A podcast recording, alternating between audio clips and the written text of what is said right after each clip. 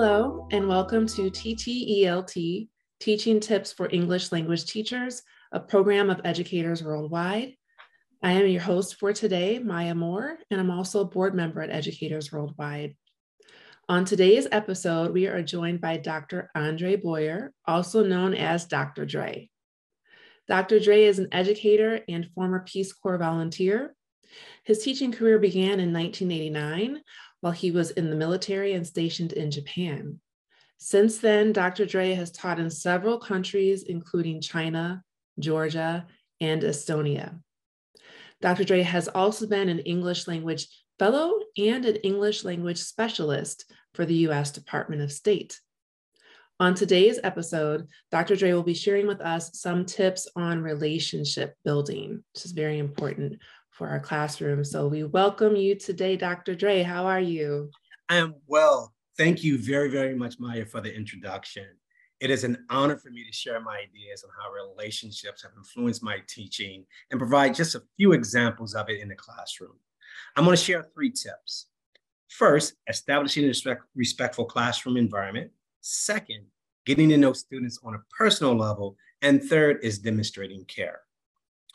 I'm a strong believer in forming a respectful relationship with others and starting a trusting classroom environment. And this is really my first tip. I incorporate this aspect based upon mutual trust as we create the classroom culture and learning environment. I will set the tone the very first day of class by letting them know what my role is lead, coach, facilitate, and is really to assist them to meet their personal and professional goals. Moreover, I remind them that they have a responsibility not only to themselves, but to their classmates as well as me in the learning process. By doing this, I'm setting a learning environment. And I kind of use my rules with that, where they're free to ask questions, make mistakes, and lowers their affective filter. And another thing that I do in my classroom as I'm writing the rules, which are have fun, ask questions, and show respect. We have a discussion about them. Actually, we'll have a student read each of the rules and we'll have a short discussion on them. And these rules can be included in the syllabus and as well as I'm sharing them the very first day of class. As we're talking about them, I will reiterate their importance. Another thing that I do that I in my classrooms where we're establishing that mutual respect is by as doing a think, pair, share activity. In this activity, we ask them, I ask them questions. What do you expect from me? What do you think I expect from you? And what do you expect from each other? And again, with Think, Pair, and Share, they provided some time to think. They will pair up with their ideas. And then the out share, I'll ask a couple of volunteers to share the summary of their conversation. I also demonstrate respect, and with this setting up this tone is with my desire to aid them by smiling, acknowledging my own mistakes, stating when I don't know something, and leading by example. I think relationship building starts with that rapport based upon mutual respect, and this can help with learning. So that's really my first tip.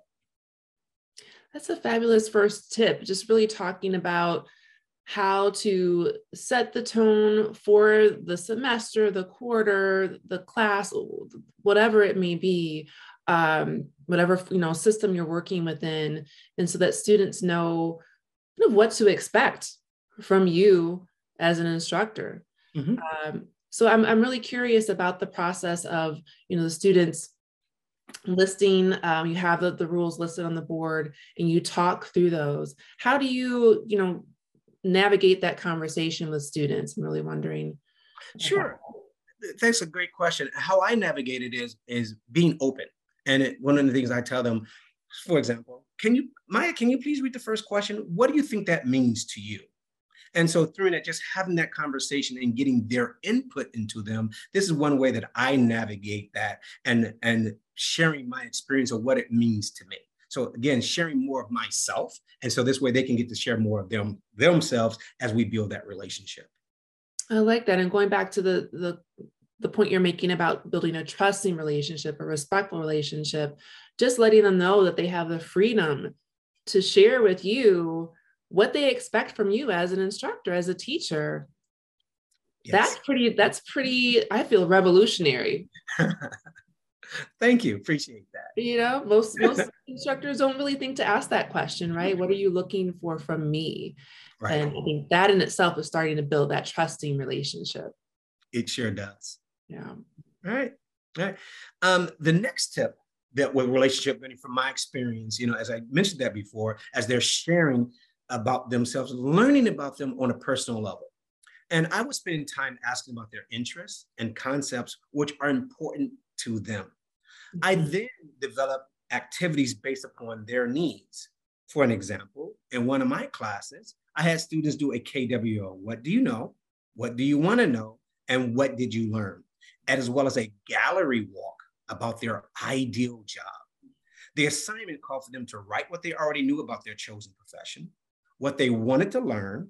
Then they had to read, observe, and or interview someone in that field and write what they learned. The final step was to create a poster to report their findings to include why they chose that profession, any challenges within it, and possible solutions to those challenges, its salary and education requirements. This activity could be modified for different levels by providing additional support, such as prompts for lower level students. And in an online environment, students could present and post a slideshow. I really think that creating these meaningful tasks can help with relationship maintenance. And that is my second tip. Right. I, I, like the idea of you're, you're setting the tone, right? The start of the, of the class, mm-hmm. You know, showing to the students who you are, you're letting them, you know, kind of show you what they're looking for from you as a teacher. And then the next stage is, you know, just really getting to know them. Um, and I'm, I'm, I'm thinking that many teachers are wondering, how long did this activity that you just discussed, how, how long did that take mm-hmm. um, for the introduction of it all the way to the the poster presentation what's the time Sure. You know, it depended on the class. So in one of the classes, I had advanced students. So in an advanced students, it didn't take long for them to, to do, do the work. So we talked about in the class, this is part of the curriculum itself when we talk about occupations. And so part of their outside work uh, was to do this KWL and then put it together. So for this particular class, I gave them about two weeks. And then they provided the information. We had a gallery walk. And, and during the gallery walk, we actually invited other teachers to actually watch them present. It was a really uh, good thing for the school as well. Oh, I love that. I love that the idea of inviting other other teachers and maybe in some situations you would like to, you know, invite other students from other classes uh, maybe you're co-teaching or team teaching and so you all come together and have this this big event it, it was a great experience for them as well as me and and and the institution itself very cool and then i'm wondering um, what what are other takeaways from that type of activity for you as as a teacher when you listen to the students and during their presentations mm-hmm. did that start to get kind of the wheels turning of other activities, other lessons that you could could do? It did. And for me, as I, and, and, also another aspect of that is the assessment piece, you know, um, and, and, and, and help me know some of their strengths and some of their weaknesses. And also, as I got to know them a little bit more of why they're doing things or why they wanted to be something, do something, as I looked at the curriculum down the road, I can say, well, maybe we can elaborate or have them elaborate a little bit more about themselves through the curriculum. And so in, in my classes, it was, uh, we had another occupation, uh, I'm sorry, another topic. It talked about um, what they don't want to do. And so we actually did some things about what they don't want and why they don't want to do it. So that kind of got my thinking from that perspective. Okay, I love that. The flip side of it. Sometimes it's easier to start with what we know we don't want to do. That's so true. right? We know what environment we don't want to work in or what type of work we don't want to do.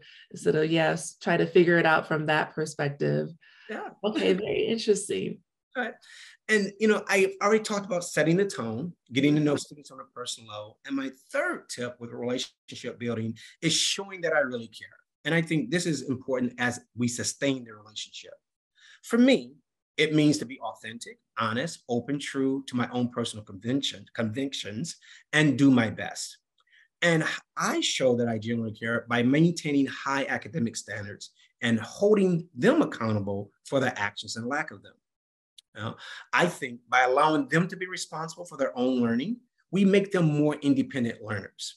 I like to say, I don't give grades or marked, they're actually earned. And to help me do that, I use a rubric when evaluating their work, and this really demonstrates my professional and personal care.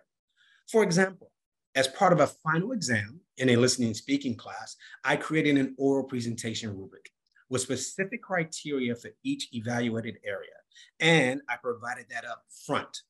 Based upon the class content, the rubric could be modified at many levels. In one lower level class, the rubric had two or three criteria, and in a higher level one, I included six to five to six aspects to be evaluated. And again, it can be used in a hybrid, online, and face-to-face classes, depending on what, the modality that, that, you're teaching it or we're teaching it. And I like to add that, that uh, in one of my classes, I, I asked for feedback on the rubric. I thought that I had included all the aspects that I wanted. And mm-hmm. as I gave it to the students, they said, sorry, something's missing here. And I acknowledged it. And then I changed it based upon their feedback before we actually implement in the classroom. And it was updated. And so that was very helpful for them as well as for me in our relationship. One of the things I like to always say is I try not to play favorites with any student. So by being objective with evaluations, I really show that I care and am true to my own convictions. And that was my third tip. Yeah, that's that's that's a great point because I I don't know that we always think of assessment tools as, as a way of showing our our care or concern for the students, but that is really what it is. Look, we've spent all all this time together, right? This whole year, this whole semester, quarter, what have you. And I'm taking the time as a teacher to come up with these assessment tools to make sure that what I what the learning outcomes I had for you, the goals that I had for you students, that that we've actually achieved them. Yeah. you know, we just weren't coming together and doing these lessons for no reason, for no purpose, but I want to make sure that we met our goal. Yeah. Right. So yeah. that's yeah, I don't think I've ever really thought about it as as exhibiting care mm. or concern, but it, it is really what it is. And um, I, I, would like to spend some time talking about mm-hmm. you asking the students for their feedback. Mm-hmm. So I understand that you gave them the rubric. This is what I'm going to be looking at when you're giving your presentation. Um, and then did you tell them if anything's missing, let me know? Is that is that basically as easy as it was? It, it, was easy as it was. it was. And, and, so, and we, you know, when we talk about the learning objectives, so the objectives of the class, students will be able to do X, Y, and Z. And so those objectives were the criteria that I was going, they were going to be evaluated on. And of course, you know, I'm human. And so I thought that I included one of those uh, objectives, um, but, or the outcomes, and I missed it. And so I asked them to look it over. And if they have any questions, concerns about it, please let me know. And we had that conversation um, uh, up front, and that helped me revise um, the rubric, uh, the assessment too, and and it showed me that hey, and I think it showed them also I'm human. I can make mistakes, and I'm okay with that, and I can learn from my mistakes.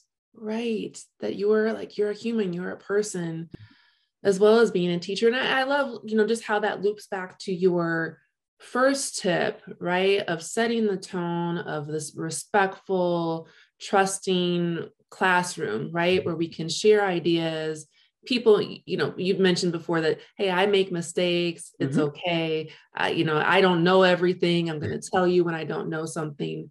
So i think when you set the tone at the top yeah. that makes it easier for students to then say hey dr dre you actually missed yeah. x y and z. You know and I, don't, and I don't take it personal. So, yeah. You know um, for me i i think really you know to sum it all the relationship we have with others is an important aspect of teaching and in life. Yes. Setting the tone, knowing students as individuals, and showing them that I care are really ways that I establish, maintain, and sustain relationships. And I think over the, my years of teaching has made a significant difference in it. So those are the things that I'd like to share today. Well, thank you so much, Dr. Dre, for your time and for sharing these teaching tips. Um, you shared with, with us tips that everyone can really put into practice in their classrooms um, pretty easily, I think. Um, they're just really um, important approaches and strategies to developing a healthy, like vibrant classroom community. That's the sense that I'm, I'm getting from you. Just like this really vibrant, dynamic classroom community, which is what all teachers really are striving for, right? To create that for their students. So, again, thank you. Um, and I want to thank our listeners for joining us at this episode of TTELT brought to you by educators worldwide. You can follow, like, and subscribe to TTELT on any social media that you follow Facebook, Instagram, Twitter. And we hope that you try one of these teaching tips this week or in your next semester, your next class. And when you do, we'd love for you to share with us how you're using the tips, how they've worked for you, the reaction from the students. We want to hear all of it. So please leave us a comment or a voice message on social media or at ttelt.org.